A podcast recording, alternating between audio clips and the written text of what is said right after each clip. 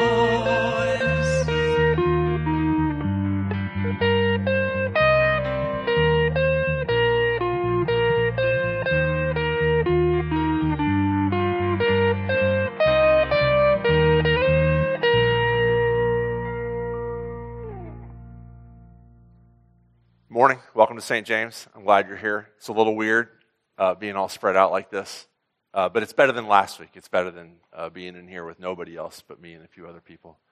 Uh, so you're at the live stream service, so uh, just be aware that uh, this is being on the internet right now. I will tell you that when, we, when you come up for communion, you will not be on video. So um, we're going to cut to the song lyrics for the hymns that are being sung there too, so you don't have to worry about being seen on video there. Uh, let me do uh, just a couple quick announcements about what's going on today. First of all, we've slimmed down, like if you're a real big liturgy fan, we've slimmed down the liturgy to try and get the services in and out as fast as possible. So there's stuff that you maybe are used to having in the liturgy that will not be in there. And that's temporary uh, as we figure out what's going on and get back to different service times. We'll start adding those parts of the services back. But for right now, um, we're trying to, so that we need to sanitize the sanctuary when you guys leave, and it needs to sit for 15 minutes. So we're trying to be timely about getting us in and out of here. To that end, let me give you um, some communion instructions. We're not coming to the rails. We're going to do continuous communion uh, for right now.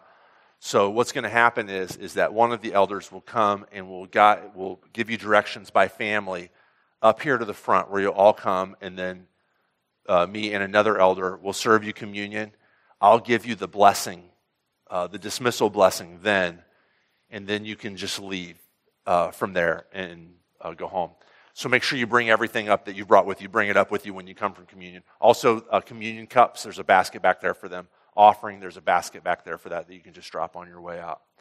If you want to come to the, if you've been uh, not been coming to the Bible studies on Zoom and you would like to, uh, we're still going to do that. It's going to be at 11:30 today instead of 10:30 like we've been doing, since the third service isn't going to get over till about 10:30, about 11:15, I should say.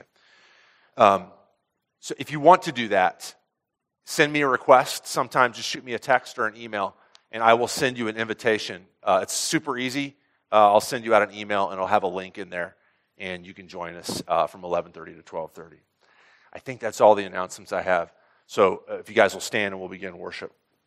I should tell you that you don't need, you shouldn't have any need for grabbing hymn books or Bibles. Everything in the service will be in the bulletin now. So it's not bad if you wanted to look up something in the Bible or look at a hymn, but you don't have to. All right, let's begin. In the name of the Father, and of the Son, and of the Holy Spirit. Amen. Let's confess our sin to God. O Lord, merciful Father, you keep covenant and steadfast love with those who love you and keep your commandments we confess that we have not listened to your servants, the prophets.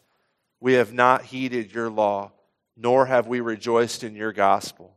We confess that things have fallen apart. But Lord, you keep covenant even when we do not. Your love is steadfast when ours is frail and fallible. You are faithful even when we are faithless. We want you to be our God, and we want to be your covenant people grant us the gift of faith. By your Holy Spirit, work in us steadfastness and singleness of heart, that we might manifest your love in the keeping of your commandments and the living of your gospel. O Lord, merciful Father, hear our prayers in the name of your well beloved Son, Jesus Christ, the mediator of the new and eternal covenant, to whom be glory forever and ever. Amen. Because of Jesus, God has forgiven all our sin. Hear the gospel of Christ from 1 John. If we confess our sins, he is faithful and just and will forgive our sins and cleanse us from all unrighteousness. Amen. The Holy Gospel according to St. Matthew, the ninth chapter. Glory to you, O Lord. Jesus went throughout all the cities and villages, te- teaching in their synagogues and proclaiming the gospel of the kingdom and healing every disease and every affliction. And when he saw the crowds, he had compassion for them because they were harassed and helpless, like sheep without a shepherd. Then he said to his disciples, The harvest is plentiful, but the laborers are few. Therefore, pray earnestly to the Lord of the harvest to send out laborers into his harvest. And he called to him his twelve disciples and gave authority over and gave them authority over unclean spirits to cast them out and to heal every disease and every affliction. The names of the 12 apostles are these first, Simon, who's called Peter, and Andrew, his brother, James, the son of Zebedee, and John, his brother, Philip and Bartholomew, Thomas, Matthew the tax collector, James the son of Alphaeus, and Thaddeus, Simon the Cananaean, and Judas Iscariot who betrayed him. These twelve Jesus sent out, instructing them Go nowhere among the Gentiles and enter no town of the Samaritans, but go rather to the lost sheep of the house of Israel. And proclaim as you go, saying, The kingdom of heaven is at hand. Heal the sick, raise the dead, cleanse lepers, cast out demons. You received without paying, give without pay. Acquire no gold, nor silver, nor, nor copper for your belts, no bag for your journey, nor two tunics, nor sandals, nor a staff, for the laborer deserves his food. In whatever town or village you enter, find out who is worthy in it, and stay there until you depart. As you enter the house, greet it. And if the house is worthy, let your peace come upon it. But if it's not worthy, let your peace return to you. And if anyone will not receive you or listen to your words, shake off the dust from your feet when you leave that house or town. Truly, I say to you, it will be more bearable on the day of judgment for the land of Sodom and Gomorrah than for that town. Behold, I'm sending you out as sheep in the midst of wolves. So be wise as serpents and innocent as doves. Beware of men, for they will deliver you over to the courts and flog you in their synagogues. You will be dragged before governors and kings for my sake to bear witness before them and the Gentiles. When they, when they deliver you over, do not be anxious how you are to speak or what you are to say, for what you are to say will be given to you in that hour. For it's not you who speak, but the Spirit of your Father speaking through you. This is the gospel of the Lord. Praise to you, O Christ. You may be seated.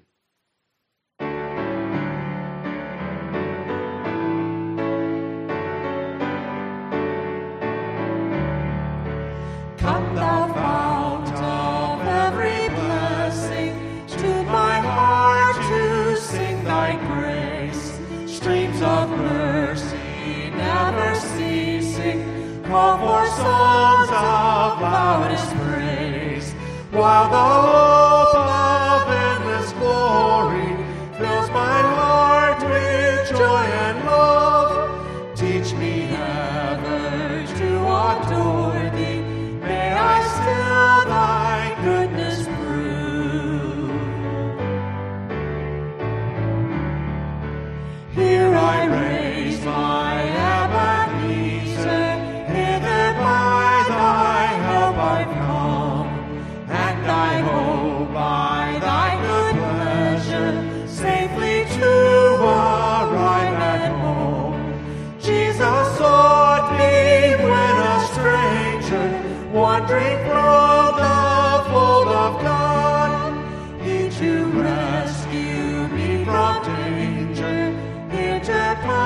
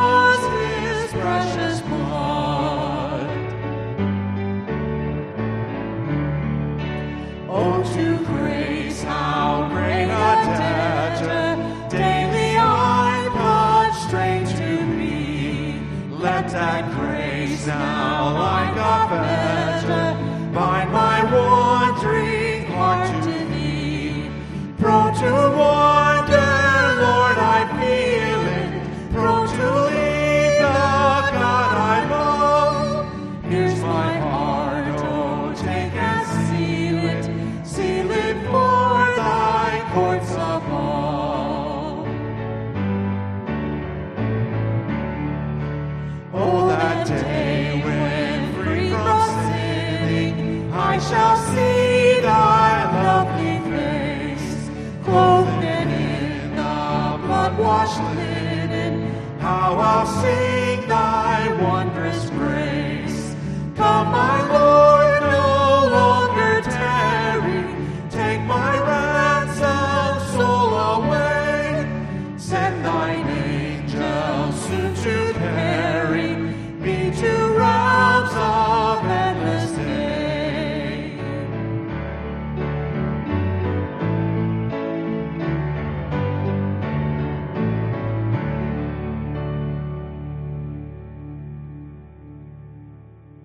Epistle reading for this morning is the sermon text. We're going to finish up Romans chapter 6, uh, starting with verse 15. Uh, what then? Are we to sin because we are not under law but under grace? By no means. Do you not know that if you present yourselves to anyone as obedient slaves, you are slaves of the one whom you obey, either of sin, which leads to death, or of obedience, which leads to righteousness? But thanks be to God that you who were once slaves of sin have become obedient from the heart to the standard of teaching to which you were committed. And having been set free from sin, have become slaves of righteousness. I'm speaking in human terms because of your natural limitations. For just as you once presented your members as slaves to impurity and to lawlessness, leading to more lawlessness, so now present your members as slaves to righteousness, leading to sanctification. For when you were slaves of sin, you were free in regard to righteousness. But what fruit were you getting at that time from the things of which you are now ashamed? The end of those things is death. But now that you've been set free from sin and have become slaves of God, the fruit you get leads to sanctification and its end, eternal life. For the wages of sin is death, but the free gift of God is eternal life in Christ Jesus our Lord. This is the word of the Lord. Thanks be to God. So Paul starts off with this text with the question, which is really similar to the question he asked in verse 1 at the beginning of Romans 6. What, there he asks, What shall we say then? Are we, are we to continue in sin that grace may abound? Here he says, What then are we to sin because we are not under law but under grace? In other words, okay, so we're not under the law anymore as Christians. Does that mean we get to do what we want? Can we just sin as much as we want? And uh, Paul says, uh, God forbid, in the King James Version here. Uh, no way, by no means. Uh, it's really super strong in the Greek. It's basically like a no way with an exclamation mark. No way, that's not possible because the issue is, if you've been uh, listening to the live stream the past few weeks, the issue in Romans 6 is one of slavery. What's your status? Are you a slave of sin and unrighteousness, or have you been liberated? Have you been joined with God in Jesus Christ so that you've been liberated from the status of slave? And if you're not a slave anymore, then there's no more reason to obey uh, what your old slave master is telling you to do. There's no reason to live in sin. It doesn't make any sort of sense that you would want to go back and obey that slave master. For Paul, there's just two options here for slavery. So he, basically, in this, in what we read this morning, you're going to be a slave, right? You're going to be a slave of either, there's two options here righteousness or unrighteousness. Let me read verse uh, 16 to you. Don't, again, don't you know that if you present yourselves to anyone as obedient slaves, you are slaves of the one whom you obey, either of sin, which leads to death, or of obedience, which leads to righteousness? You're a slave of one of these two. You, you don't have a choice. You're either going to be a slave of God or a slave of sin. Uh, it's like the um, um, Bob Dylan song. Remember when he was going through his Christian phase, if you're old enough? That song, uh, you, you got to serve somebody, right? This is what he sent. This is what Bob Dylan is saying in that song. It's like you don't have, you don't, there's not like a middle ground. You're, gonna, you're either to be serving God or you're to be a slave to sin.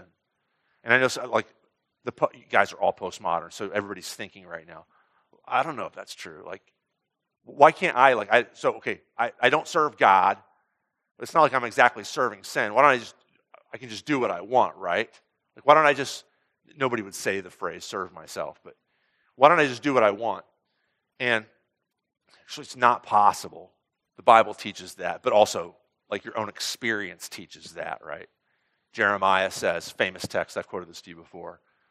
Uh, the heart is desperately wicked and deceitful above all things. Your heart is desperately wicked, which that's not that's not like a really good Disney theme right? Your heart is desperately wicked. It's deceitful above all things. Who, who is my heart deceitful to?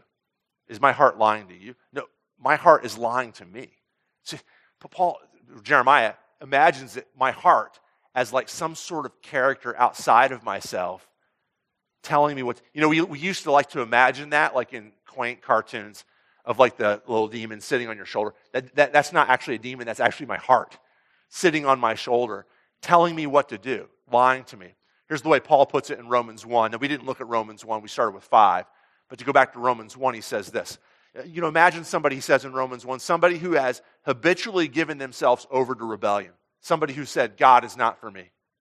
Like, I do what I want. Paul describes that person this way in verse 24. He says, um, God gave that type of person up to God's judgment. No, he doesn't say that.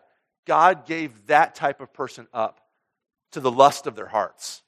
He just said, okay, you don't want to follow me, you can be a slave. It's maybe a slave of your own heart, but you're not in charge. Your own passions and your own desires are in charge. Like we're not in control, we're not in control of our hearts.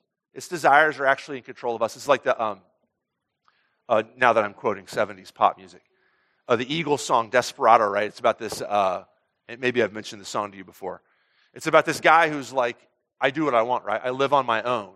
I don't need anybody else. Right? The chorus is like, you better let somebody love you before it's too late because he refuses human contact because he's his own man.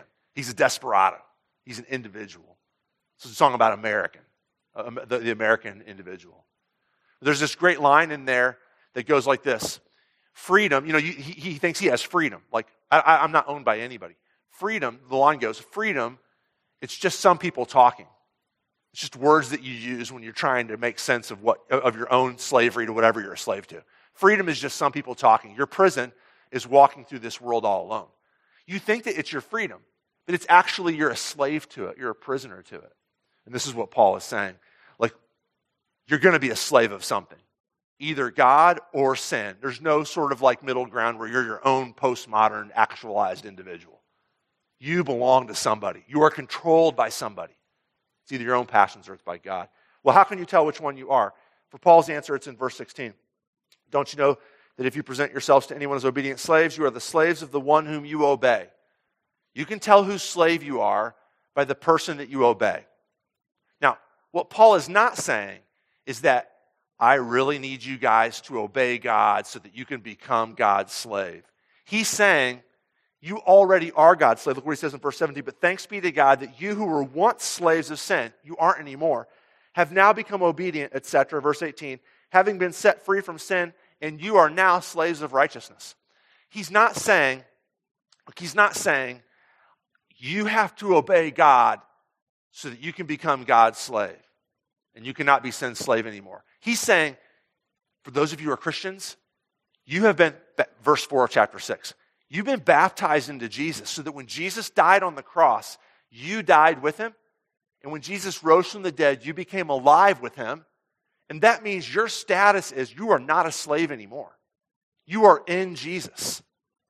And so let your behavior flow from your status. You are in Christ, just live like it. You are not a slave of sin anymore, so there's no reason to go back there and do what sin tells you to do. Okay, I'm on a hot streak of quoting from the novel Rebecca, and it's a Hitchcock film too. Uh, for those of you who are like, ah, novel Rebecca, sounds like girly stuff to me. It's a Hitchcock movie. Think of it like that if you want to. So in this Hitchcock movie, there's this main character who I, I told you in the previous weeks. She has this poor girl she's married this landed gentleman, Maxim de Winter, and now his housekeeper is trying to boss her around, and she lets her do it for a while until she's like, wait a minute. I'm married to the guy who owns this. That means I own this. That means I'm in charge of you. Well, let, let me tell you another story from there.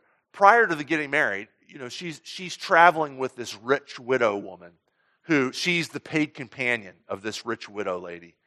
And th- that means that this woman pays her a little bit of money. She was a poor girl and you know she's got an education and she's been cleaned up and she travels around with her so that she has company and it's somebody to kind of be a gopher for her you know hey, go get go get me some coffee or something like that you know go ring the bellboy and tell him to come and get the luggage and so th- this woman the rich woman uh, bosses the main character around quite frequently well she she meets maxim de winter and falls in love with him and they decide that together we'll go tell her boss that she's leaving her so they go and tell her look, she's engaged to me now. We're going to be married, and she no longer belongs to you.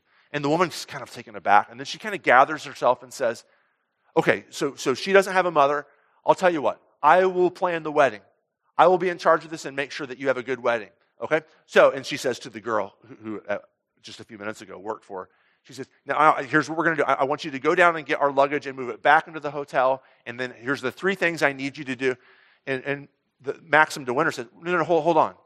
So, so when she says that, the, woman, the, our, the, the main character looks at her boss, looks at her fiance, and is like, what do I do? There's this moment of like, where do I fit in this scenario? I have habitually obeyed this woman. Now I've been liberated. Do I still have to obey the woman?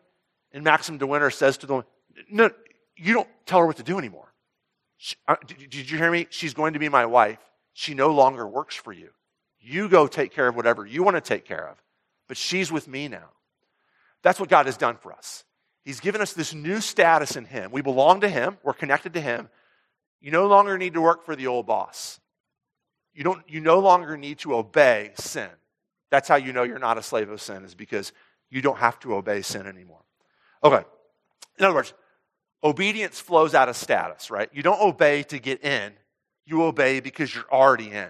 You don't obey to get a relationship with God. We obey because we already have a relationship with God. You don't obey to get forgiven, you obey because you're forgiven, right? The baptism happens first, way back in verse 4. Being united with Christ happens way back in verses 3 and 4. And now, once that's true, now we can talk about how do we live then? Obey. Obey God, don't obey unrighteousness. Quick caveat that Paul gives here, though, is verse 19. Look at this. He says, I'm speaking in human terms because of your natural limitations. What he's saying is this is, okay, I'm, I'm giving you a human analogy here, slavery to sin, slavery to God, just because it's hard for us to understand that, that concept. And so I'm trying to make it as clear as possible. But actually, he goes on to say, they're not very similar. Like slavery to sin and slavery to God are not equals. In fact, slavery to God is actually freedom. You know, if you want to understand it as like, I belong to God, He's my owner now, that's fine. But don't think of it as slavery in the same way that slavery to sin is. There's three different ways that He compares these things. Uh, check this out with me. First of all, sin is impurity and more sin, but God, being slaves to God, is sanctification. Look at verse 19. Uh, farther down than the text we just read. For just as you once presented your members as slaves to impurity, you know what impurity is, right? Like mixed. Like people, part of you lives one way, but part of you is kind of doing something else that's not compatible with the way that you claim to live. That's mixed. That's, that's impure. It's not just like God's like morally like, oh, it's actually not a healthy psychologically way to live. You know, I gave you the example one way last week is to say, I'm a Christian, I believe the Bible, but like my sexuality, I, I do what I want with it. That's actually a good way to have psychological problems because it's impure. Like you're taking part of your who you are and you're separating it from who you really are. And that sort of, we talked about the word last week, if you were listening last week, the word dissociation. It's a psychological word. That kind of dissociation is incredibly damaging. That kind of like lack of one single mindedness. Well, that's what sin does to you. It takes you and it pulls you apart in all different kinds of ways. It also, he says here, it's lawlessness leading to more lawlessness. Lawlessness, that just means doing what you want, right? No law. Leads to more lawlessness. There's this myth that, like, you just kind of got to let it out once in, a while, once in a while. You know, you just got to tie one on at both ends and then get it out of your system and then kind of come back to humanity and live, live a normal life, you know. There's this kind of myth that, like, sin is this, like, energy that you just got to expend. And then, okay, once I've done that, I can come back and and live a normal life. I, I can get back to being a good person. There's this study done several years ago. It was reported in the Journal of Personality and Social Psychology. And these sociologists got this uh, group of uh, participants together and they did a test with them. First, they had them all write papers, like a short paper on a topic. And then they said, We're going to grade these papers and get them back to you and let you know how you did. And a couple days later, these participants got the paper back, and the papers were all incredibly insulting.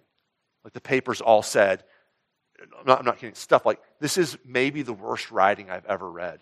Your thoughts are so incoherent. Here is A, B, C, D, E, F things that you did wrong. And we want you to go back and rewrite this because this is just stupid what you've written. It, like intentionally insulting. And the people questioned the people who sent them the paper about it, like, what's up with this? I've always done good. And they kept on insulting them. And what they did was they got them like, they worked, they, they systematically worked these participants up into anger and then they said, here's what you're going to do you're going to take two minutes, and then you're going to play a game. And in this game, you're going to be competing against other random people who aren't in the, in the study. And uh, part of the competition, not don't to get into the game too much, part of the competition is you're going to sound these buzzers off at your opponent. But in the two minutes between when you got your paper back and we talked about it and when you play this game, half of you half of the participants they sent to a quiet room by themselves and just said, sit here in this chair and just sit for two minutes. And then the other half, you've heard this myth before, the other half they said, here's a punching bag for two minutes, punch this punching bag. You, you ever heard this theory before? Like, if you're anger, if you're angry, you just got to let some steam out, right? The, the notion that anger is like the steam that builds up. And if you can just punch a punching bag for two minutes, like you can let the anger out and then you'll be calm. And what they found during the game was that the people who had been punching the punching bag for two minutes blew the, the horn at their opponent much more aggressively, much more frequently, much longer, and much louder across the board than the people who sat still. And what they concluded in this study is, is that actually getting angry doesn't dissipate your anger. That actually lawlessness leads to more lawlessness. Why? It's slavery. You're not in charge of it. Right? So you might think like, okay, so like, you know, my sexual urges are real strong. I'll look at some porn and then I'll get rid of the sexual urges and I can just kind of go back and live my life. It's not, that's not the way porn works. Like the more porn you look at, the more porn you want to look at. Let me preach to myself for a second here. I'm a huge, you guys know this, I'm a, like my gluttony is so inside my heart. And so many times, like I've said, okay, I'm just going to have one blowout meal tonight, and then tomorrow I'm going to get serious. Some of you have done that too, maybe not with, with eating, but with, other, with whatever it is that your sin that's trying to enslave you, you do that. And you know that that actually doesn't lead to less overeating. That sort of lawlessness just leads to more lawlessness, right? So you might think, I'm not going to I'm not going to lose my anger again. But it's actually because of it's because it's slavery, it actually enslaves you more. That's what sin does because it's slavery. But what grace and righteousness do, check it out in verse 19. Um, yeah, verse 19. It, so now, very last line. So now present your members as slaves to righteousness, leading to sanctification. Now, I don't want to talk about sanctification too much here because the sermon next week is going to be about justification and sanctification and what it means to live the Christian life now. But for right now, sanctification is just a 25 cent word for holiness. Purity, like being a whole person, like being complete, single minded. Like working, that only happens in Jesus Christ, by the way, because we were created to be this way. And only Christ can repair that. So, what, what the gospel promises you is slavery to purity, whole mindedness, single purpose, clarity. What sin promises you is more and more slavery. So, two different types of slavery, right? Second type is this. These, these next two will be quicker here. Sin leads, slavery to sin leads to shame. Look down at verse uh, 20, 21. But what fruit were you getting at the time from the things of which you are now ashamed? When I overeat, it's embarrassing. When, when I, so we've, we've had friends over before, and I will overeat in front of them. And I, there's this story that they're, they're not here this morning. Uh, but this, there's this story that uh, Dave Moldenhauer will tell about the amount of cookies I ate for dessert one night. And it's actually like real embarrassing to me, you know? And so for him, it's like, haha.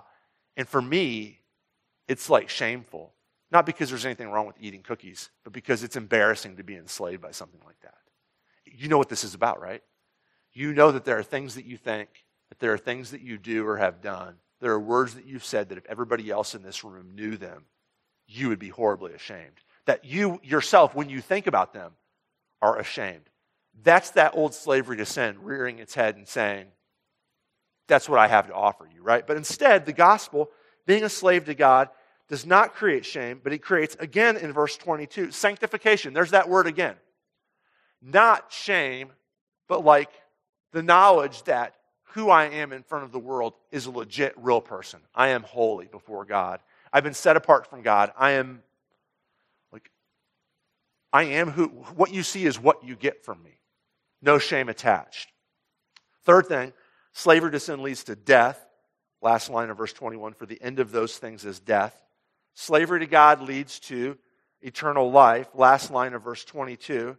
The fruit you get as slaves of God leads to sanctification and its end, eternal life. He's going to mention eternal life again down in verse 23. The free gift of God is eternal life in Jesus Christ our Lord. Eternal life, what is that? It's actually a horrible translation. And all of our Bibles say eternal life, and I hate it.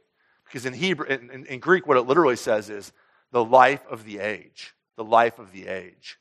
Which is a Hebrew shorthand for life of the age to come. When Jesus returns and makes all things new, raises our bodies from the dead and heals them, restores the environment, restores our relationships. That's the age to come. And what God is offering us here as slaves of Him is freedom leading to sanctification, pure of heart people, pure of body people, pure of mind people, pure of behavior people, leading to the life of the age to come, which we have now, which we're experiencing now as his slaves. So that's the caveat. Slavery to God is actually less slavery and more real, legitimate, taste it for the first time in your whole life freedom. That's what slavery to God's like. Now, if you're paying attention, uh, what you'll notice here over the past several weeks is there's a tension. There's a tension between who we are and what we're being asked to do. Paul makes it real clear here. You are not slaves of sin. You are you belong to God.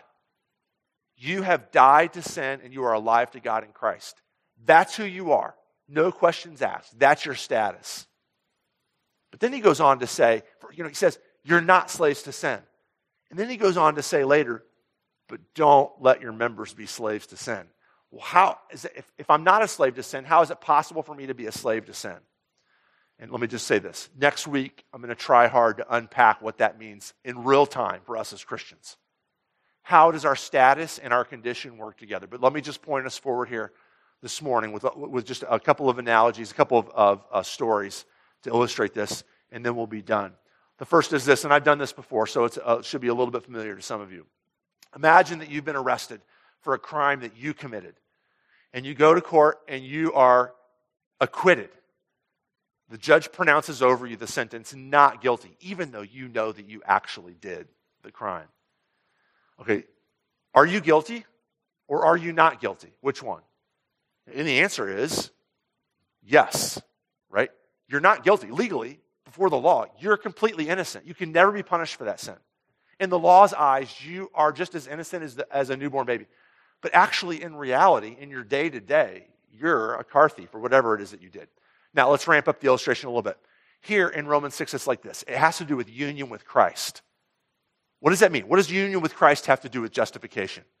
Here's what it is it's not just that the judge says you're not guilty, the judge also says, I'm adopting you as my son, and you're moving home with me, and I'm going to slowly train you how not to steal cars, how not to even want to steal cars. One of the ways I'm going to do this is I'm going to give you as many cars as you want. I'm going to promise you the life of the age to come. You have whatever car you want. Now, the judge knows that there are going to be times when we're going to want to steal a car because we're still living in the right now. And when he's going to come to us, he's not going to say, oh, you know what, let's go back to court and let's reverse that decision. He's going to say no. He's going to say, that decision stands. You are innocent. You're not guilty. You are a slave of me now. Won't really say that, right? This is what Paul says, speaking in human terms because of our limitations. You belong to me now. You're my child. You can't be judged for that anymore. But because you can't be judged for that anymore, you don't need to steal cars anymore because you belong to me. Let me give you one more example. Have you guys ever heard of the story of Hiro Onoda? Hiro Onoda? Hiro Onoda was a Japanese soldier in World War II. And he was assigned, near the end of the war, he was assigned. His troop was assigned to an island on the Philippines. The Americans had taken over the Philippines again under General MacArthur. He was assigned to fight there. And as soon, almost as soon as he got to the island, his platoon was like decimated by Allied fight uh, uh, Allied gunfire. It was just him and three other of his compatriots in the platoon that were left. He had, almost as soon as he got down, he had been promoted to lieutenant. So he kind of ranked. And he said to his three compatriots, he was like, We got to retreat and get out of here. Let's go back up to the hills. And they went and kind of holed up there. And they were determined to like create a defense and fight. Uh, a couple weeks after that, a plane dropped a leaflet, a series of leaflets on their, on their camp saying, The war's over. Japan has surrendered. You guys can come out now. And so they look at this leaflet and they're like, No. The Allies do this kind of stuff to us all the time. This is a trick. We're staying here. And so they stay there. Every once in a while, like somebody from the, uh, one, of the towns would come up and would, would leave a note on the pass that they knew that those guys used saying, The war's over. It really was over the, the, uh, uh, the treaty had been signed on the USS Missouri, leaving notes saying, hey, you guys, you don't have to fight anymore because the war's over. And they were like, nope, they're still trying to trick us. One of the guys left, one of the soldiers left. Two of the soldiers were killed in gunfire with local police, still fighting, until Hiro Onoda was the only one left. He managed to stay hidden up there. Everybody knew he was there in the town. He managed to stay up there fighting by himself until 1974, almost 30 years. He stayed up there. And so finally, there's this young Japanese kid. Uh, later, Hiro told the story and said it was some hippie kid who came up looking for him, saying, I've always wanted to meet you. You know, I've heard your story. Look, I, I'm telling you the truth that Japan surrendered. And he's like, I, don't believe you. And he's like, What do I need to do to get you to believe me that the war's been over for 30 years and you don't have to fight anymore? And he's like, I'll believe it if my old commanding officer comes back and tells me. So he goes back to Japan and they find his commanding officer, fly him to the Philippines, and he goes up there and says, I'm giving you orders to surrender, which he does. Now, he had killed several people. He killed two or three people while he was up there, thinking that he was in a war, that the Philippine government like said you're not guilty because it was just kind of a weird situation. I want you to forget about him for just a second and think about what the Filipinos' life was like with him up there. Like, there's this guy up there that shoots at you if you get too close, right? And you know who it is. You know it's a Japanese soldier who thinks that the war's still going on. There's two mistakes those Filipinos could have made. One is to take that guy too seriously, to say, well, maybe we're wrong. There's a guy shooting at us. Maybe the war is still going on. Maybe we haven't won. Maybe the battle's still happening. Not many of you struggle with that. That's not a particularly Lutheran problem to think, you know what, I still struggle with sin. Maybe I'm not really a Christian. That's, some of you do, but, but not a lot of you. Most Lutherans that I know struggle with the other, the other problem, not taking him seriously enough. Like the war's over. There's no danger. I don't know what you guys are talking about. Like, there's nothing to worry about. You know, the war's over. You're right that the war's over. But what you're wrong about is that there's no danger. I hear Lutherans talk like this a lot. Like, hey, man, you know, you're in Christ. You're not under the law. You pretty much can do whatever you want. Just ask for forgiveness. If it's something that's kind of crazy, you know, you ask forgiveness. But God forgives you, and then you can keep on doing what you want. That actually doesn't take the guy up in the hills seriously enough because that's the position that we're in. The war's over. When Jesus died and rose from the dead, it's done. It's guaranteed that God will control the world someday through Jesus Christ. It's guaranteed that the new creation will happen. It's guaranteed that you will be sanctified. But it doesn't mean that there aren't, your old slave master isn't up there trying to shoot at you every once in a while. We have to be on guard against him. Not because he's ever going to defeat us, but because he's already defeated. And so he's scared and he's going crazy like a wounded animal. And he's going to try to hurt you. He can't kill you, but he can hurt you badly. So, what Paul is doing here, and this is just part one of what we're going to continue next week, what Paul is doing here is saying, You're in Jesus Christ. You don't need to serve that guy anymore. You don't need to be slave. When you feel the temptation to sin, say, I, I don't work for you anymore. That's not who I am. My status is in Christ. I'm free to not sin. Let's pray. God, be with us, uh, especially this week as we go and we live our lives. Help us not to be slaves to sin. This is something that's difficult because uh, we all too often listen to the lies of our own flesh and of the world and of the enemy, uh, saying that they're in charge and that we don't have a choice but to obey them. Convince us by the power of your Holy Spirit that in the death and resurrection of your Son Jesus, you have liberated us, and we no longer need to serve those old slave drivers. Work this in our hearts, Father, for your own glory, for your own name's sake. We pray this in Jesus' name. Amen. If you guys could stand with me. Let's confess our Christian faith with the words of the Apostles' Creed. I believe in God, the Father Almighty, maker of heaven and earth, and in Jesus Christ, his only Son, our Lord, who was conceived by the Holy Spirit, born of the Virgin Mary, suffered under Pontius Pilate, was crucified, died, and was buried. He descended into hell. The third day he rose again from the dead. He ascended into heaven and sits at the right hand of God, the Father Almighty. From thence he will come to judge the living and the dead.